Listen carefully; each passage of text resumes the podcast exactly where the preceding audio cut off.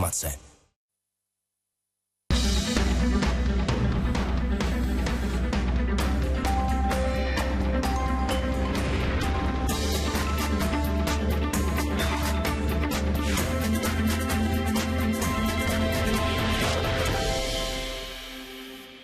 Svět se rychle mění. Jedno ale zůstává. Česká zápecnická sebestřednost.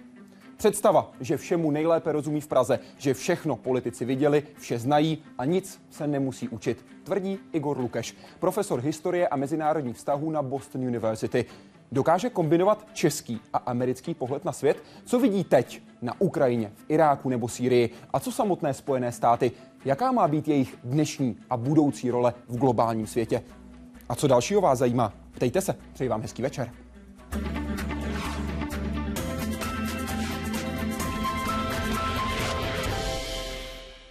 Pane profesore, hezký večer i vám. Vítejte v Hyde Parku. Dobrý večer. Otázky můžete posílat i během dnešního vysílání. Stačí, pokud dorazíte na web www.hydeparkčt24.cz. Můžete si vybrat, jestli zvolíte web, Facebook, budete sem chtít zatelefonovat, poslat SMS, vzkaz přes Twitter, vytočit Skype nebo využít Google+. Všechny otázky se tak mohou dostat k nám do studia na Kavčích horách. Budeme mluvit o současném světě. Arabské jaro, boje na Ukrajině, v Sýrii i Iráku a Afghánistánu. To je právě jedna ze součástí toho současného světa. Albert Einstein jednou řekl, nevím, čím se bude bojovat ve třetí světové válce, ale v té čtvrté to budou klacky a kameny. Od národního k mezinárodnímu konfliktu je přitom často jen malý krůček. Současný svět je zmítán hned několika krizemi. Nám, geograficky nejbližší, je ta ukrajinská.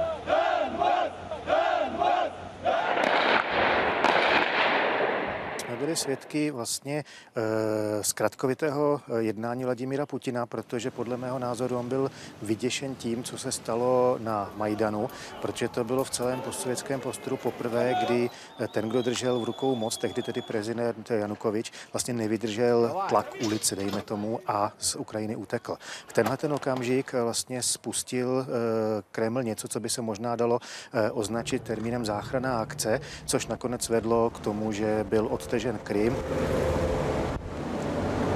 I don't think Ukraine should be divided, and there are very few people who want it to be divided. So Putin, for example, has called for some kind of federal arrangement not dividing Ukraine. Bylo jednoznačně řečeno, eh, že eh, jaksi o federaci se jednat nebude, nicméně, že dojde k posílení pravomocí těch místních, lokálně administrativních politických celků. Není vyloučeno, že se Ukrajina vlastně bude pozvolna transformovat do podoby tedy regionálního státu, něco, co můžeme v současnosti vidět třeba ve Španělsku.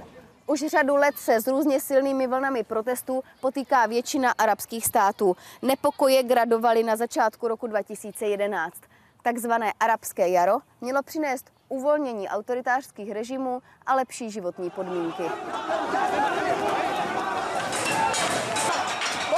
The Arab Spring has had varied effects. In Tunisia, it kind of continued. In Egypt, it led to an election. The Muslim Brotherhood won, then came a military coup. Egypt's now going into a very dark period, I think. Arabské jaro právě třeba vlastně pohledem Vladimira Putina pokračuje na eh, Ukrajině. Eh, otázka je, jestli se to přinese někam jinam do postsovětského prostoru, zejména třeba Středoazijské republiky. Eh, si myslím, že tam jaksi tahle ta možnost má poměrně solidní perspektivu, čili pak se ukáže teprve, kam ten proces doběhne. I suspect the Arab Spring will take off again.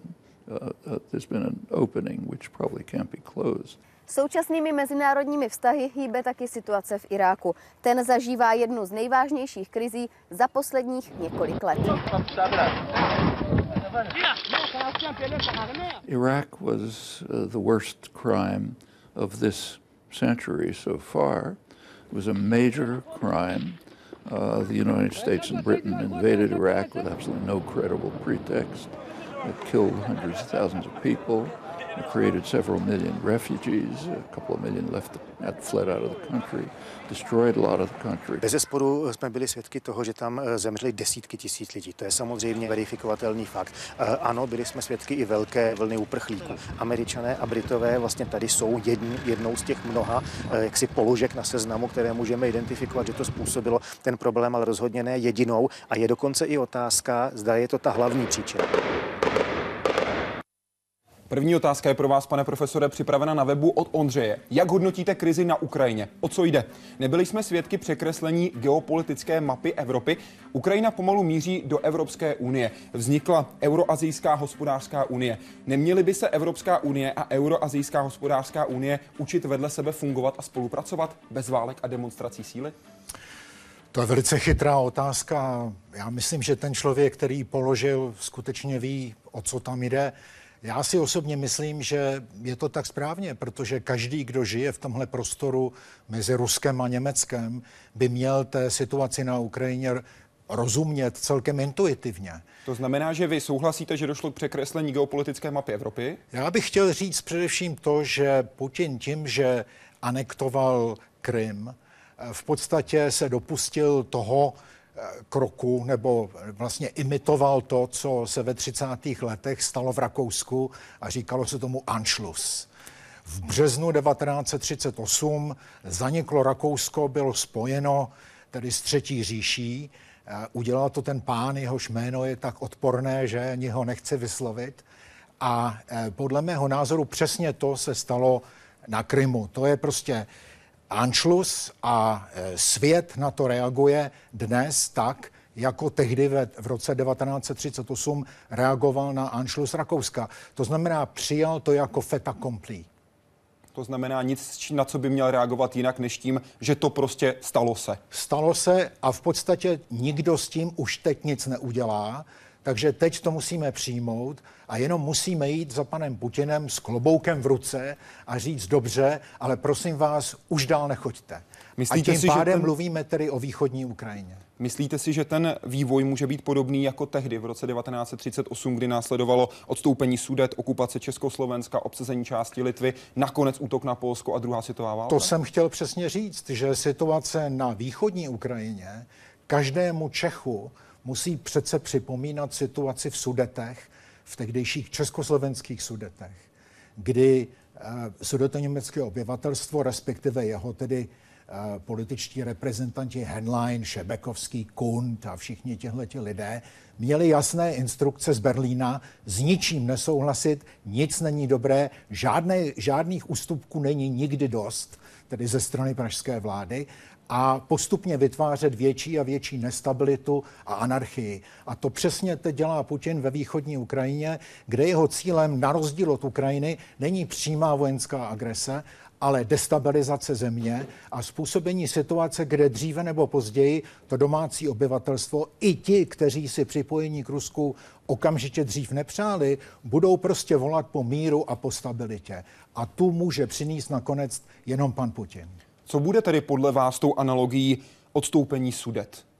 V tom současném konfliktu té současné Já myslím, že analogie se Sudety se odehrává právě teď, dneska, Dobře, ten dneska další večer. krok, okupace Československa. Pokud půjdeme a budeme brát tuhle historickou linii, že by se tady zopakovala z toho roku 38 do roku 2014. Já samozřejmě neznám budoucnost a nevím, co pan Putin plánuje a vsadil bych se, že ani pan Putin neví, co se stane, protože i on musí reagovat na nastávající situace. Ani on nekontroluje budoucnost. A proto si myslím, že pokud tedy musím spekulovat, že Putin se bude, se bude snažit vyhnout se nějakému přímo otevřenému vojenskému zásahu na východě Ukrajiny, protože on toho cíle může dosáhnout jakoby pod radarem západních politiků pod radarem mezinárodního veřejného mínění. On se tam prostě dostane jinými prostředky. On ten západ nechce vyprovokovat tak, jako se stalo například, řekněme, v Pearl Harbor, kde Japonci prostě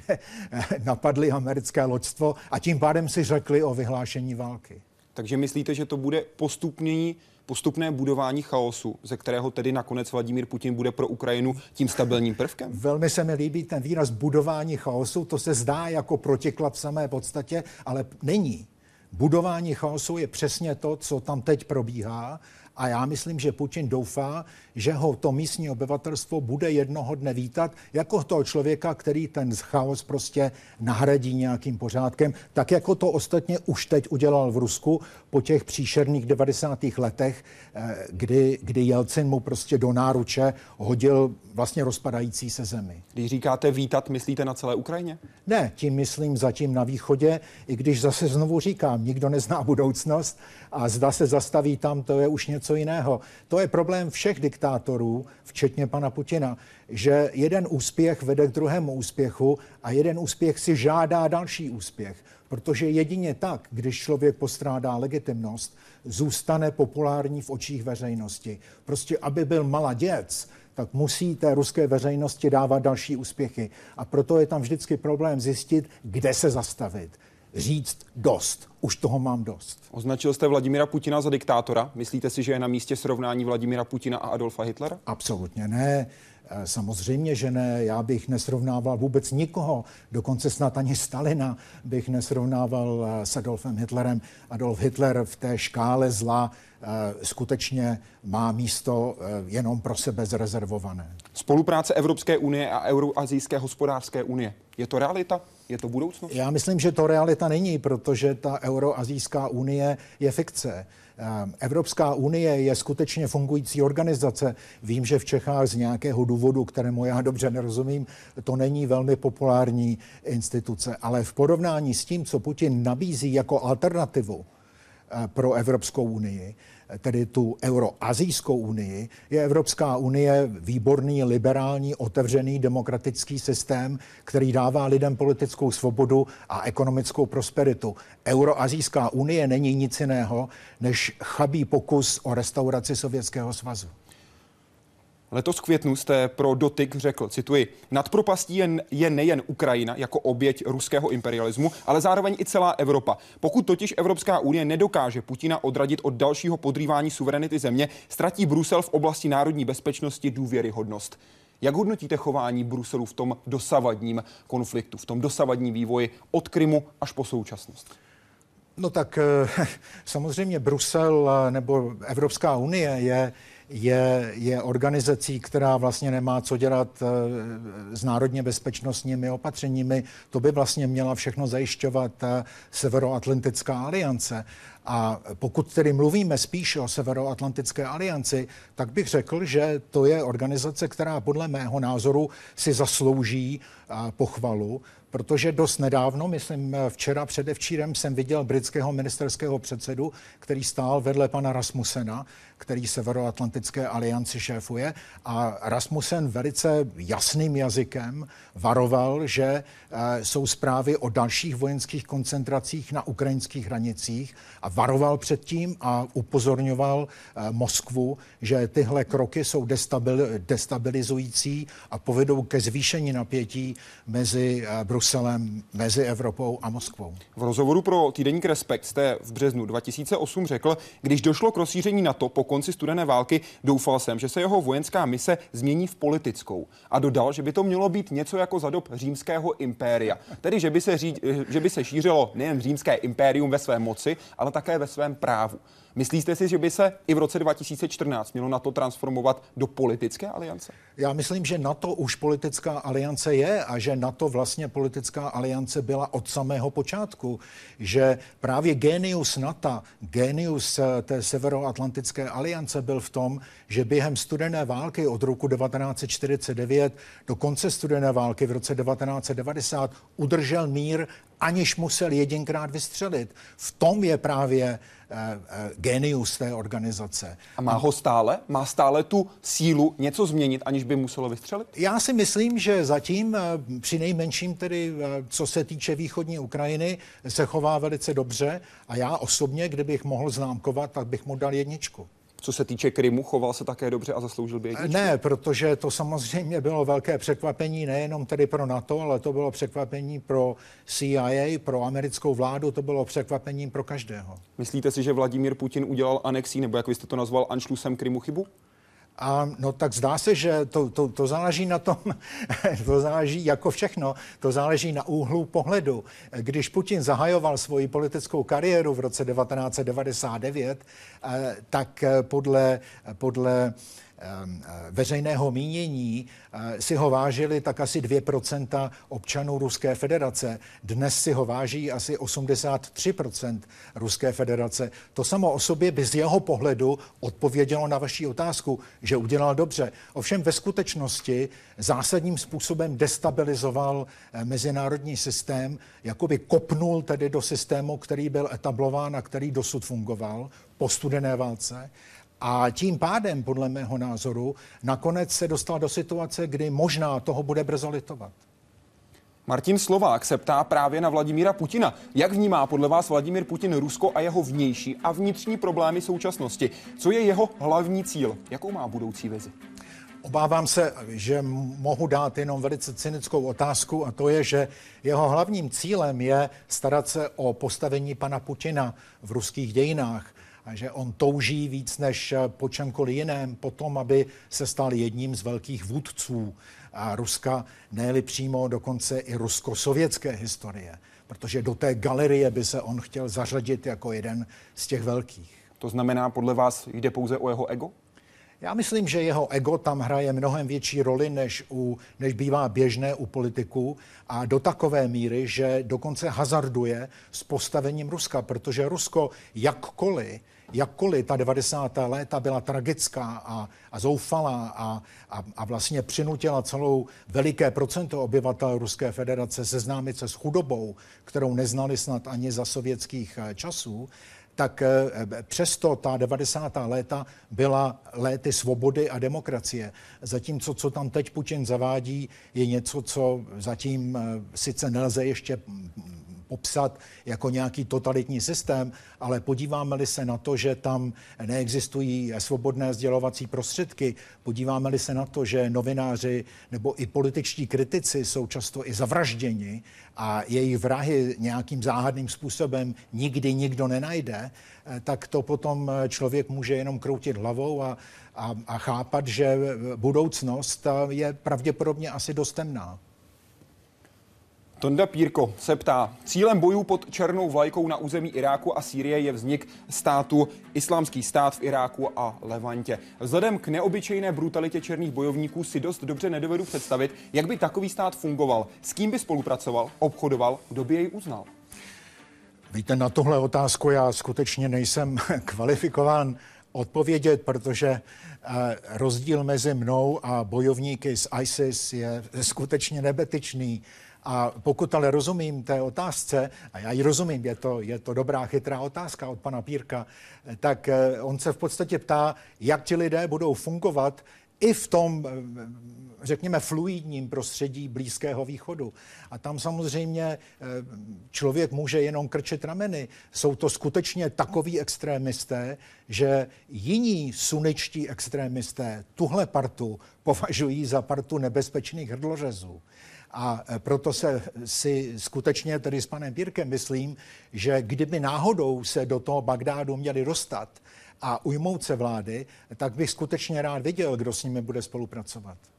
Myslíte si, že se do toho aktuálního boje zapojí tedy jiné organizace, pro které, jak říkáte, je tato organizace ještě daleko extrémnější, než oni jsou ochotní vůbec připustit a postaví se tak na stranu té irácké vlády? No, tak přirozeně Turecko se na to dívá skepticky a Irán tuhle situaci sleduje jistě s velkými obavami a celá řada dalších zemí, nemluvě vůbec o Izraeli, se na tady tu situaci dívá velmi, velmi pečlivě. Co taková Saudská Arábie? Ta byla, jak píše Jiří, nařčena Irákem, že podporuje tamní teroristy z ISIS.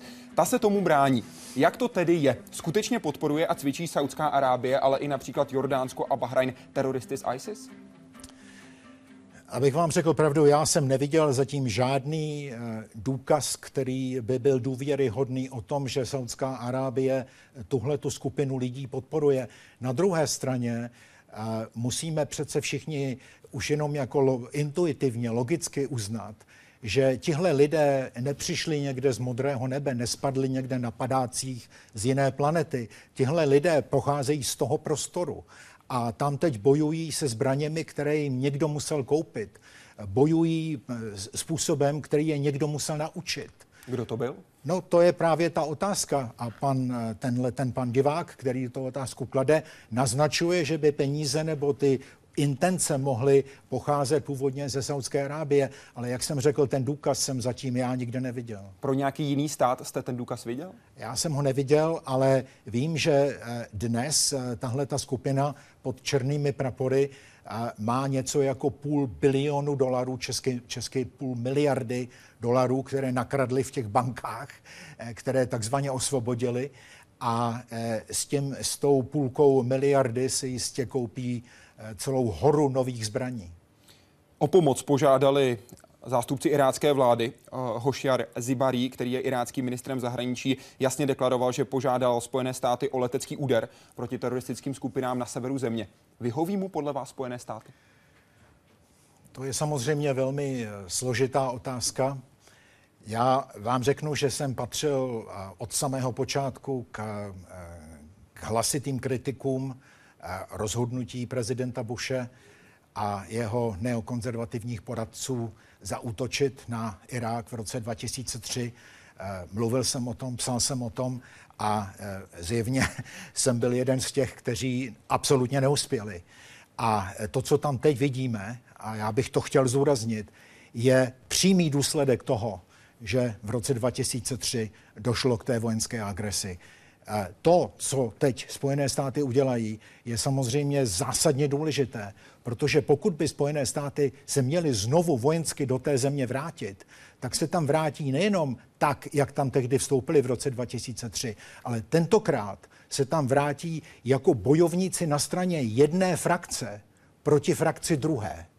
Zatímco v roce 2003 ještě do určité míry mohla platit ta fikce, že jde o svržení totalitního hrozného Sedáma Husejna a že ho nahradíme nějakou demokracií a že to bude trvat jenom dva týdny, jak nám říkali neokonzervativci, tak teď už něco takového by někdo říkat a slibovat nemohl. Pokud tam teď půjdeme, tak tam půjdeme jasně na straně šíjické vlády proti sunitům. Generál Martin Dempsey, který je šéfem náčelníku štábu americké armády, řekl, že je americkým národním zájmem bránit se ISIS kdekoliv na ně narazí. Takový argument by přijala americká veřejnost? A včera v tomhle smyslu mluvil eh, sám prezident Obama a přesně to řekl minister zahraničních věcí Kerry. Nebyl, pardon. Prosím. Nebyl by to tedy ten argument, že to není na jedné nebo druhé straně, ale že to je boj proti teroristické organizaci? No tak eh, to bychom mohli říkat, ale nikdo by to tak nechápal, protože eh, samozřejmě oni jsou sunité, tamti jsou šíité a pokud by Spojené státy napadly tuhle organizaci, tak by se zjevně stali účastníky účastníky sektářské války, jako by někdo vstoupil do 30-leté války mezi katolíky a, a protestanty v 17. století. To prostě e, by nebylo v zájmu Spojených států. Ale co je důležité zmínit, je, že Oba, totiž e, prezident i jeho minister zahraničních věcí Kerry, velice správně zdůrazňovali, že Spojené státy přirozeně udělají jen, co budou moci, aby zabránili tomu, aby se Irák stal platformou pro výchovu nových, nových generací teroristů. Ovšem nakonec to rozhodnutí nebo to řešení v Iráku musí být politické řešení. A to politické řešení nemůže přijít z Washingtonu. To by bylo jako Brežněv, který diktoval do východní Evropy. To politické řešení musí přijít o Iráčanů samotných. A proto, jestli Spojené státy budou nebo nebudou eh, tam nebo onde eh, bombardovat, aby zabránili nějaké okamžité katastrofě, to vlastně je jenom odsouvání toho problému, jako by někdo sítem se pokoušel přelévat moře.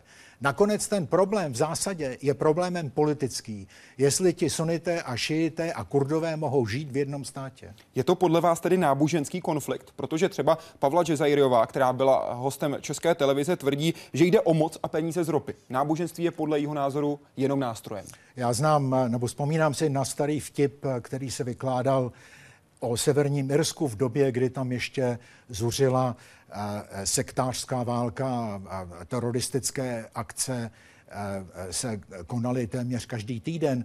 Tam nějaký člověk s černou maskou na tváři dá, skočí někde z rohu na člověka a říká, jste, jste katolík nebo jste protestant? A on říká, já nejsem ani jedno, ani druhý. Já jsem, já jsem bezvěrec. A ten terorista s tou pistolí na něho dál míří a říká, ano, ale náš nebo jejich bezvěrec. A to je přesně ono, že tam samozřejmě jde o moc, tam samozřejmě jde o peníze, tam samozřejmě jde o přístup k politickým úřadům, které potom dávají přístup k penězům a ke korupci a celé rodiny se na to mohou živit. Samozřejmě, ale to všechno se děje pod nálepkou nějakého náboženství a to náboženství není irrelevantní. To náboženství je něco jako marker, to je něco Označení. jako prostě znamení na čele člověka. A jestli člověk tedy věří nebo nevěří, to už je něco jiného. Prostě on je ten nebo onen. Rozdělení skupin. Přesně tak. Na webu se vás ptá, pane profesore, Adam Kroul. Blíží se občanská válka v Sýrii ke konci. Má ještě Bashar Assad chemické zbraně nebo je má druhá strana? Je cesty z konfliktu ven?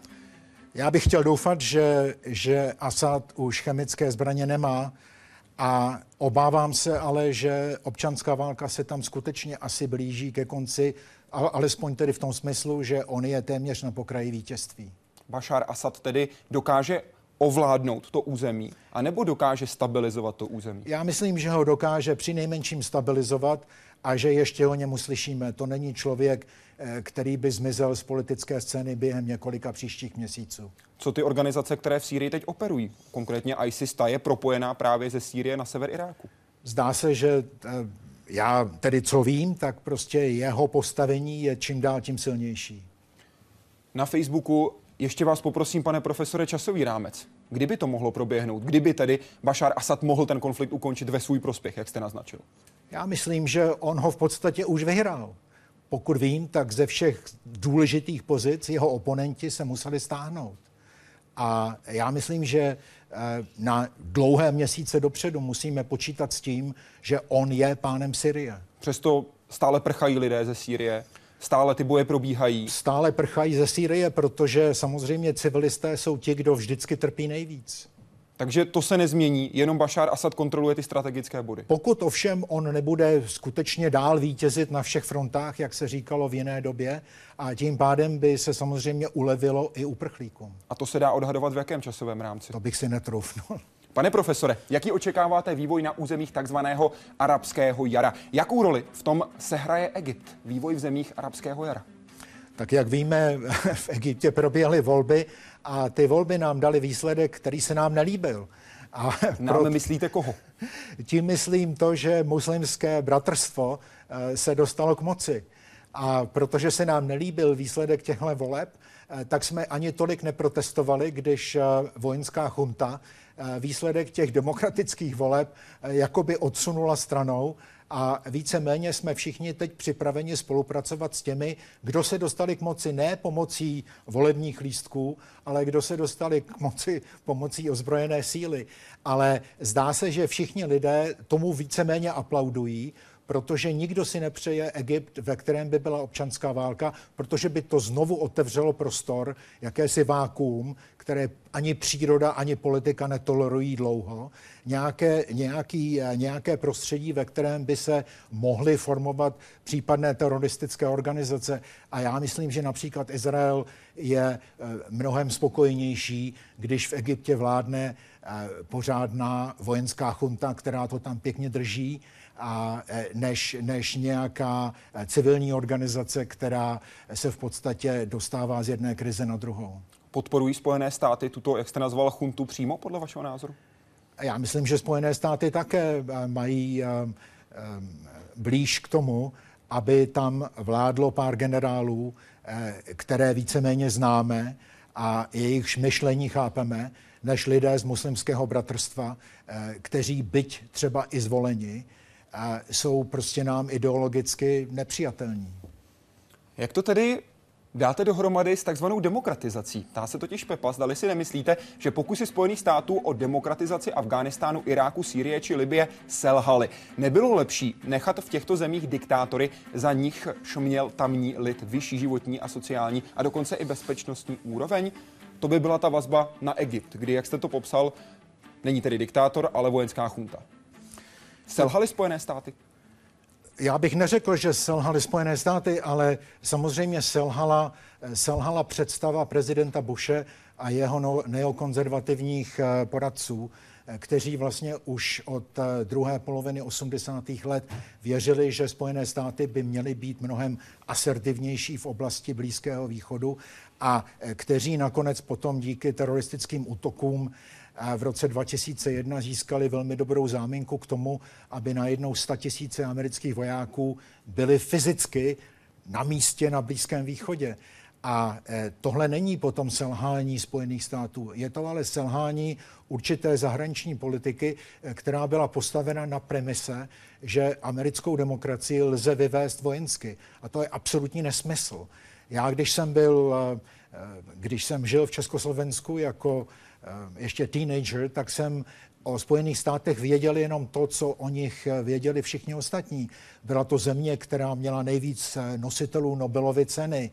Byla to země, která produkovala výborné filmy, měla výborné spisovatele a to měla výborné univerzity. To všechno jsem obdivoval a potom jsem toužil. A potom v 21. století se Amerika eh, přestala prezentovat jako země, kde jsou nejlepší univerzity a výborná kultura a začala se spíš prezentovat jako země, která tady a tam najednou začíná každého bombardovat. Já bych byl velice rád, kdyby prezident Obama skutečně dostal svému slovu, když nám řekl před příchodem do Bílého domu, že on bude tím prezidentem, který války ukončí, ne války začne. A ostatně jeho nedávný projev eh, ve West Pointu, to bylo asi před měsícem, byl veden přesně v tomto duchu. Ale pro vás byl zklamáním. Pro mě byl zklamáním, protože nebyl dost konkrétní. Vy jste to konkrétně ve svém textu a popisoval tím, že tam chyběla vize, chyběla taková motivace, protože vysvětleme West Point, to je elitní škola, ze které jsou vychováváni budoucí generálové, ty největší osobnosti i amerických dějin právě na West Point chodili. Ať se diskutuje o Harvardu, ať se diskutuje o MIT, West Point to je číslo jedna, Přesně. to je vojenské výchovy, řekněme. Jo. A vás tam tehdy zklamalo. A na občanské tam, výchovy. Ano, no, to je že tam chyběla taková ta vize, ta, mo- ta motivace pro mladé vojenské důstojníky. A Přesně. přes toho teď chválíte. No, ne, ne, já jsem jenom chtěl chválit to, že on v tom projevu prostě řekl, že Spojené státy, eh, že Spojené státy nebudou nadále instinktivně všechno řešit vojenskou mocí. Jak řekl přece slavně, to, že máme ten, to nejlepší kladivo, ještě neznamená, že každý problém je hřebíkem. Prostě musíme se naučit v tomhle novém světě chovat nějak jinak, než jenom hrubou vojenskou silou. To ostatně nikdy nebyla americká tradice. Američané tradičně nikdy neměli zájem okupovat cizí území, mít někde vojenské základny. To, to, to, je, to je naprosto v rozporu s americkou tradicí. A proto bych si přál jakýsi návrat do, do Ameriky, která se stará o to, aby byla svobodná a prosperující a byla příkladem celému světu a ne, že by svět nutila, ať je to Egypt nebo Sýrie nebo kdokoliv, nutila, aby přijala její politický systém. Na webu se vás ptá Alan Nový. Minulý týden zde Noam Chomsky prohlásil, že ve Spojených státech je sice největší osobní svoboda, zároveň jsou ale Spojené státy největším válečným zločincem na světě. V jaké míře jde ze strany Noama Chomského o konstatování doložitelné reality a proti tomu provokativní nadsázku? Jestli mi dovolíte, pane redaktore, a taky vlastně pan, pan Nový, který se nás tady na to ptá, dovolte jen takovou osobní vzpomínku. Noam Chomsky byl asi před dvěma lety, přišel na Bostonskou univerzitu a měl tam přednášku o svém současném pohledu na problémy lingvistiky. Na tu přednášku přišlo 4,5 tisíce lidí a univerzitní policie musela použít bariéry, které normálně používá, když tam jsou nějaká baseballová utkání, kde fanoušci začnou ničit auta nebo se, se radují nebo se zlobí. A prostě Noam Chomsky je taková superhvězda v téhle oblasti, že přišlo 4,5 tisíce filozofů, lingvistů, neurologů a celé řady dalších intelektuálů. Asi před měsícem přišel na Bostonskou univerzitu po druhé, tentokrát mluvit o politice. Na tu přednášku přišlo tak asi 30 lidí. A to do určité míry odpovídá na tu, na tu otázku. Co se týče lingvistiky, Chomsky je genius. Co se týče politiky, to je člověk, eh, který rád říká provokativní věci a je vždycky dobře mu poslouchat, vždycky dobře je dobře ho, ho, ho brát vážně, ale je to člověk, který říká prostě extrémní věci, částečně proto, aby vás vyprovokoval. A jsou to ta doložitelná fakta? No to Největší přece, váleční zločinec? A to je absolutní nesmysl samozřejmě. To je, to je ovšem přesně Čomský, který já jsem osobně ho slyšel někdy koncem 70. let na, na, na MIT, tam říkal něco velice podobného. Tehdy nebyl žádný Irák, tehdy nebyl žádný Afganistán. A on říkal, Spojené státy jsou zemí, které nejvíc mučí na světě. A teď si umíte představit, já, politický uprchlík z Husákova Československa, jsem skřípal zuby a takhle jsem se držel křesla, abych někde nevyskočil, protože eh, ten člověk prostě říká nesmysly. Ale chtěl bych znovu varovat, to je zároveň i genius. Vzpomeňme třeba na, řekněme, Alberta Einsteina, který byl šíleně hrozný manžel. Ke svojí manželce se choval příšerně. Ale všichni znají Einsteina jako člověk, který řekl, že E rovná se mc na druhou.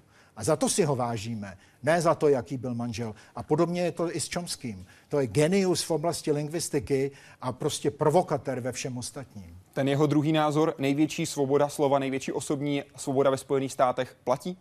No, já bych si myslel, že platí. Růžena využila web a ptá se, nemyslíte si, že stabilitu světa ohrožují velmoci typu Spojených států? Nebylo by lepší, kdyby se velmoci rozpadly na menší státy? no v Americe by uh, tomuhle nápadu moc netleskali, protože jsme tam uh, měli uh, občanskou válku, která byla příšerná a zničující a padly v ní statisíce lidí a tam šlo právě o jednotu Spojených států, tak žádné rozpadání Spojených států by si nikdo nepřál. Ostatně Spojené státy, když se podíváte na mapu, je země, která prostě patří dohromady. Jsou ovšem jiné státy, eh, stačí zmínit Československo nebo stačí zmínit Jugoslávii, které se rozpadly eh, buď tragicky, nebo se rozpadly na základě dohody. A když se člověk na to dnes podívá jakoby retrospektivně, tak se zdá, že, to se, že ty státy se rozpadly, protože ty národy k sobě prostě nepatřili. Nebude se nám za chvíli toto zdát také o Ukrajině a Krymu? A neznám nikoho, kdo by, eh, ostatně ani Čomský vlastně ne, ne, ne, neaplaudoval představě, že by se Ukrajina měla jakýmsi způsobem rozdělit na Ukrajinu ruskou a Ukrajinu ukrajinskou, Ukrajinu východní a Ukrajinu západní, Ukrajinu ortodoxní a Ukrajinu katolickou. Ani Čomský, myslím, tohle si nepředstavoval a ani on něco takového by nechtěl. A vím, že to nechtějí Spojené státy a říká, Putin alespoň říká, že on to nechce také.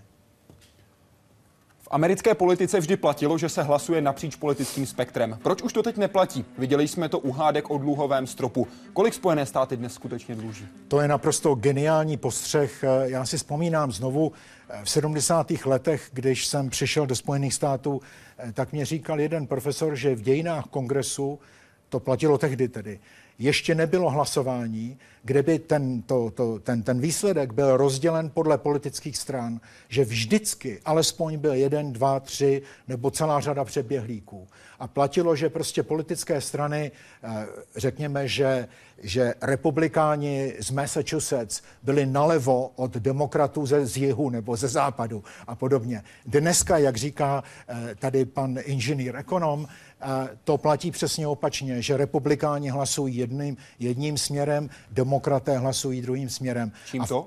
Je to příšerná ideologická polarizace amerického politického systému, je to něco jako rakovina politiky, protože jednou z těch nejgeniálnějších věcí americké politiky historicky bylo, že lidé volili konkrétní osoby, ne politické strany. Přesně na rozdíl tedy od toho českého politického systému. Ale teď, bohužel, ty politické strany po tom zvolení, když prostě jsou, už sedí v kongresu, kontrolují ty svoje členy do, do takové míry, že je přinutí hlasovat tak, jak si to ta strana představuje. Proč? Jde o peníze. Protože když ta strana vám nedá peníze do příštích voleb, tak vaše znovu zvolení je vážně ohroženo. Přenáší se tato polarizace i do americké společnosti? Určitě. Bohužel. Je to nepřekonatelný pří, pří, pardon, příkop, je to nevylečitelná rakovina. Už metastázovala natolik, že Spojené státy nikdy nebudou takové jako dřív? Určitě ne, protože v Americe existuje jedna důležitá věc a to je občanská společnost. A když stát nefunguje, tak občanská společnost přejímá jeho funkce. A občanská společnost tlačí na státní úřady, aby zlepšili svoje chování, změnili svoje chování, nebo jinak je prostě vymetou z úřadu. Od kdy se tedy bude zase hlasovat napříč politickým spektrem? Vy po mně chcete, abych měl nějakou křišťálovou kouli a já, já, já vás prostě jenom žádám o názor, ať už jakýkoliv. Netroufnu si předpovědět, kdy k té změně, změně dojde. Já myslím, že změna musí začít se změnami v nejvyšším soudu, protože bohužel je to právě nejvyšší soud, který nám říká systematicky, že omezit příliv peněz do politiky je protiústavní. Že prostě peníze jsou součástí našeho světa a že používat nebo nepoužívat peníze pro ovlivnění politických bojů je nescizitelným právem každého individua. A proto někdo, kdo má biliony, může dát stovky milionů svému kandidátovi. Ale to samozřejmě potom znamená, že jeho hlas je tisíckrát silnější než hlas Josefa Nováka, který jen může jít do volební místnosti a zatrhnout jednoho nebo druhého kandidáta. Pokud jde o nejvyšší soud, tak tam má silnou roli, co se týká jmenování jednotlivých členů nejvyššího soudu prezident. Barack Obama, vy sám jste ho volil, je teď aktuálně prezidentem Spojených států. V roce 2008 jste řekl, tato země, tedy Spojené státy, je připravena na prezidenta afroameričana. Myslím ale, že není připravena na ženu, alespoň ne na tuto ženu, myšleno Hillary Clinton. Je v roce 2014? Um, nevím, ale eh, nejsem si úplně jist. A Hillary Clinton přinese do toho politického boje sebou tolik bagáže. Co to znamená? tolik minulosti, tolik problémů z minulosti, jednak svých vlastních a jednak jejího manžela, že už teď si na ní brousí nože. A vsadil bych se, že je celá řada jiných kandidátů, kteří si jenom přejí, aby Hillary do toho boje vstoupila, protože si představují, že ona pro ně bude jednodušším soustem než třeba někdo méně známý. Podle vašeho názoru vstoupí? A no, eh, jak jistě víte, ona velice opatrně zdůrazňuje, že zatím se ještě nerozhodla, ale přitom chodí nebo cestuje ze státu do státu a jakoby zkoumá tedy názory veřejnosti. Ovšem skutečné zkoumání se dneska nedělá tak, že chodíte někam do hospod nebo do kaváren a ptáte se lidí. To se dělá mnohem sofistikovanějšími prostředky. A já si myslím, že ona skutečně zatím ještě čeká, co se ukáže podle průzkumu veřejného mínění, které se dneska dělají tak sofistikovaně, že skutečně mohou dát tomu politikovi velmi přesný obrázek toho, co by ho případně čekalo. Sledují to velmi napětě americká média. CNN vydala z rozhovoru takovou tabulku šest výroků, které zněly jako výroky prezidentské kandidátky, když byla hostem právě Hillary Clinton. Kolik USA dnes skutečně dluží, pane profesore? Já vám to neřeknu, ale je to, je to částka, eh, kterou eh, bych mohl popsat jedině americkým slovem trilion dolarů. Já myslím, že trilion je v češtině ekvivalentem je bilion. Je to konkrétně 17 bilionů dolarů.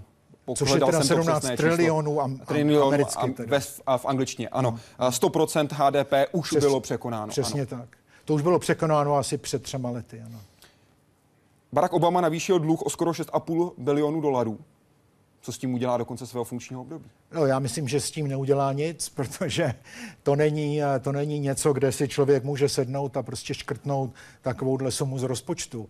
Ale nejvíce mi líbí to, že po teroristických útocích a v září 2001 byl takový obrovský tlak na, na americkou vojenskou akci nejprve v Afganistánu a později v Iráku, že všichni ti neokonzervativci a nakonec vlastně všichni republikáni v kongresu víceméně říkali, na penězích vůbec nezáleží, jdeme na ně, jdeme na ně, jdeme na ně. A vůbec se ne, nebavíme o penězích. Kdo chtěl říkat pozor, pozor, tohle bude šíleně drahé, toho umlčeli jako takového člověka, který se bojí stínu. A najednou přišel Obama do, eh, do, do, do Bílého domu a eh, hned se začalo mluvit o tom, že tohle všechno je drahé a to stojí velké peníze, musíme si dávat pozor, rozpočtový deficit je velké nebezpečí pro americkou ekonomiku. Rozpočtový deficit je nebezpečím pro každou ekonomiku. Vy sledujete nejenom americké dění, ale jako historik se profesor Lukáš věnuje také Československu. Napsal novou knihu Československo nad propastí, ve které popisuje nejenom politickou situaci, nejenom chování československé politické reprezentace po roce 1945. Proč a jak se skutečně dostali v roce 1948 komunisté k moci, Češi si často stěžují, že za nás rozhodli mocnosti, že režim nám byl nadiktován a náš osud tak předurčen bez našeho přičinění.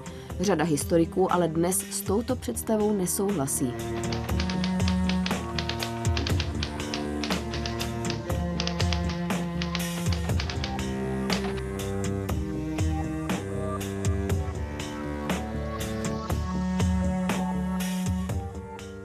Československo je vlastně atypické ve východní Evropě, protože je to jediná z těch východoevropských zemí, kde eh, před válkou komunisté nejenom, že působili legálně, ale dokonce byli silní. A tehdy se prezentovali, a já myslím, že to i tak vnímali, jako dobří vlastenci, kterým jde primárně tedy obnovení samostatnosti. Nejtragičtějším e, okamžikem e, vlastně těch bezprostředně končících válečných a začínajících poválečných dějin je vlastně košický vládní program a s ním z komunistického pohledu velice dovedným způsobem zorchestrované vykastrování svobodné politické soutěže, e, kdy e, některé vlastně selektivně vybrané silné prvorepublikové politické strany byly plošně obviněny z kolaborace s nacistickým režimem a tím pádem vlastně vyloučeny z politické soutěže. Rok 1945 tady není vnímán jako eh, náhrada jedné okupace jinou okupací, jako třeba v Polsku. Tehdy to lidé většinově nepocitovali jako nějaký nástup diktatury, to se projevilo až později.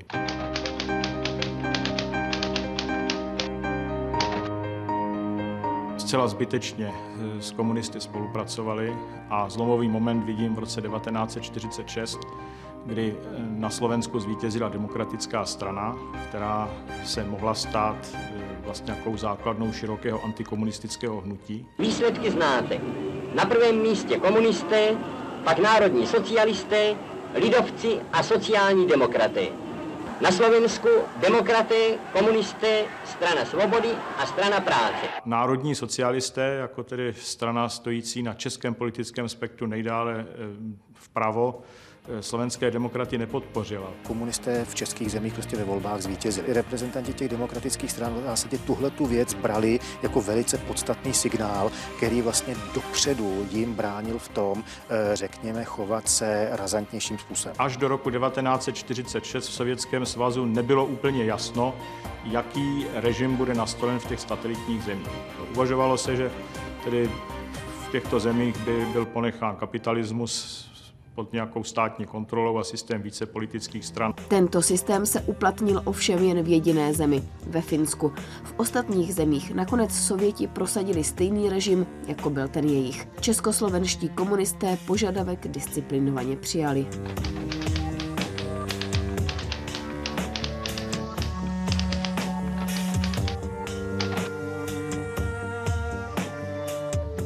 Po sedmi dlouhých letech se vracím domů k mamince do Československa. Jste volní a budeme pracovat. Potřebujete mnoho, vím. Budeme se starat, abyste co možná nejvíc dostali.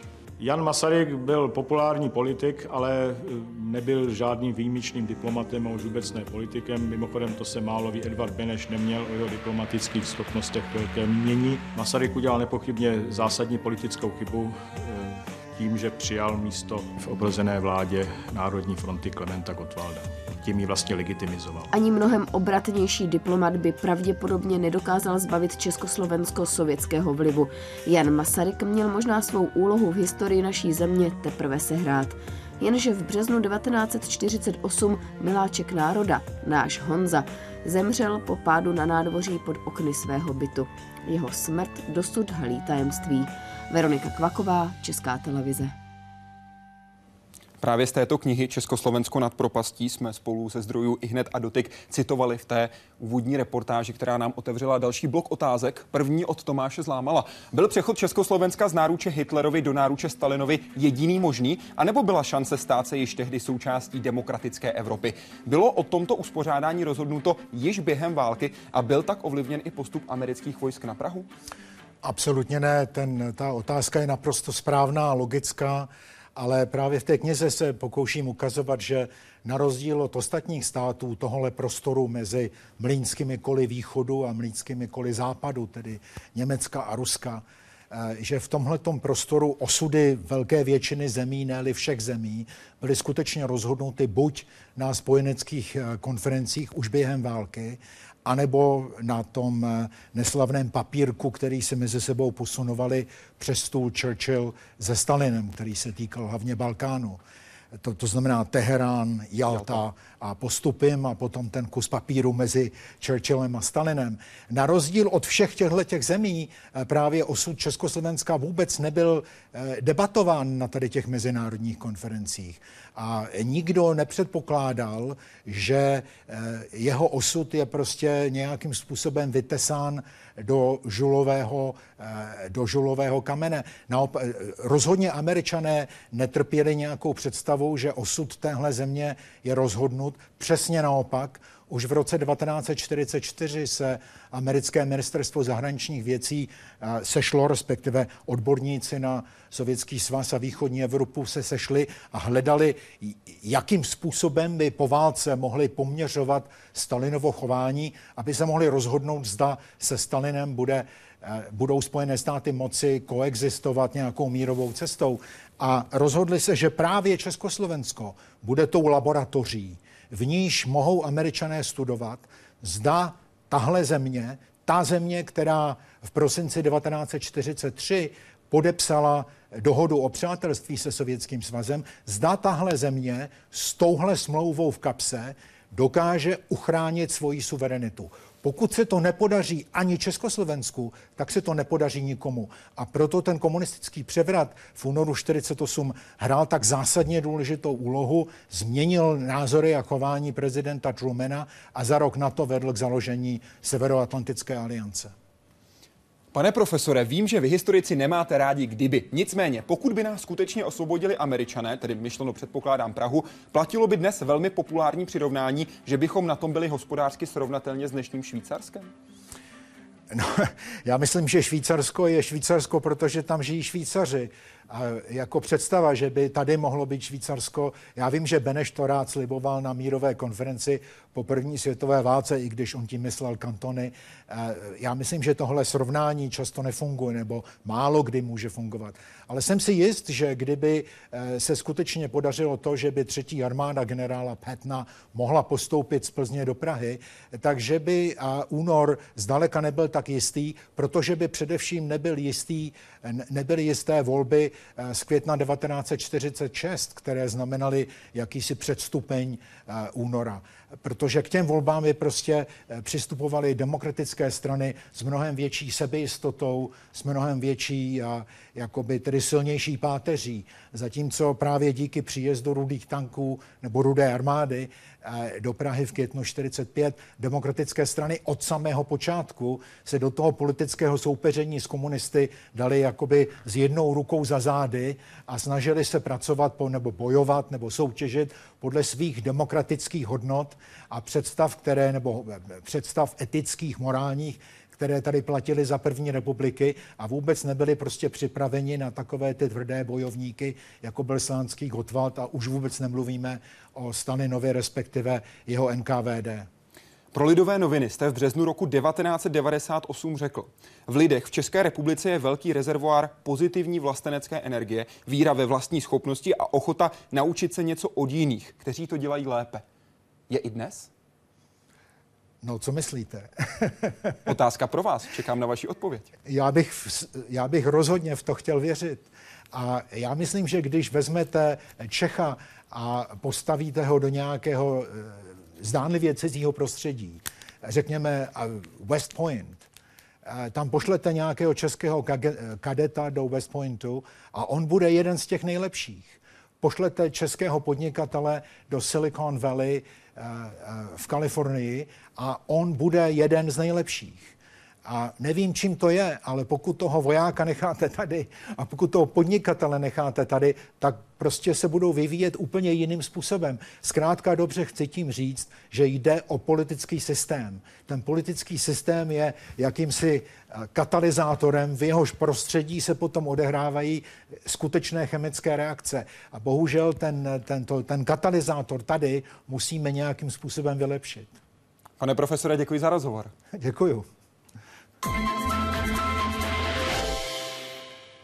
A na příští týden vás veme sem na Kavčí hory. Kdo se chce podívat do zákulisí Hyde Parku, Hyde Parku Civilizace, vyražte na Facebook Hyde Parku Civilizace a pod statusem, který se tam právě teď objevil, se můžete přihlásit na exkurzi. Ale všechny vás, alespoň přeneseně, příští týden vezmeme hodně na sever. Hodně daleko za severní polární kruh. Vezmeme vás totiž na Špicberky, protože hostem bude docent Josef Elstr, vedoucí Centra polární ekologie Přírodovědecké fakulty Jihočeské univerzity v Českých Budějovicích, protože on už přímo na Špicberkách je a chystá tam otevření nové výzkumné stanice, která bude právě česká. Nejsevernější výzkumné místo českých výzkumníků, českých vědců. Tam vás vezmeme příští týden. Teď vám přeji hezký večer.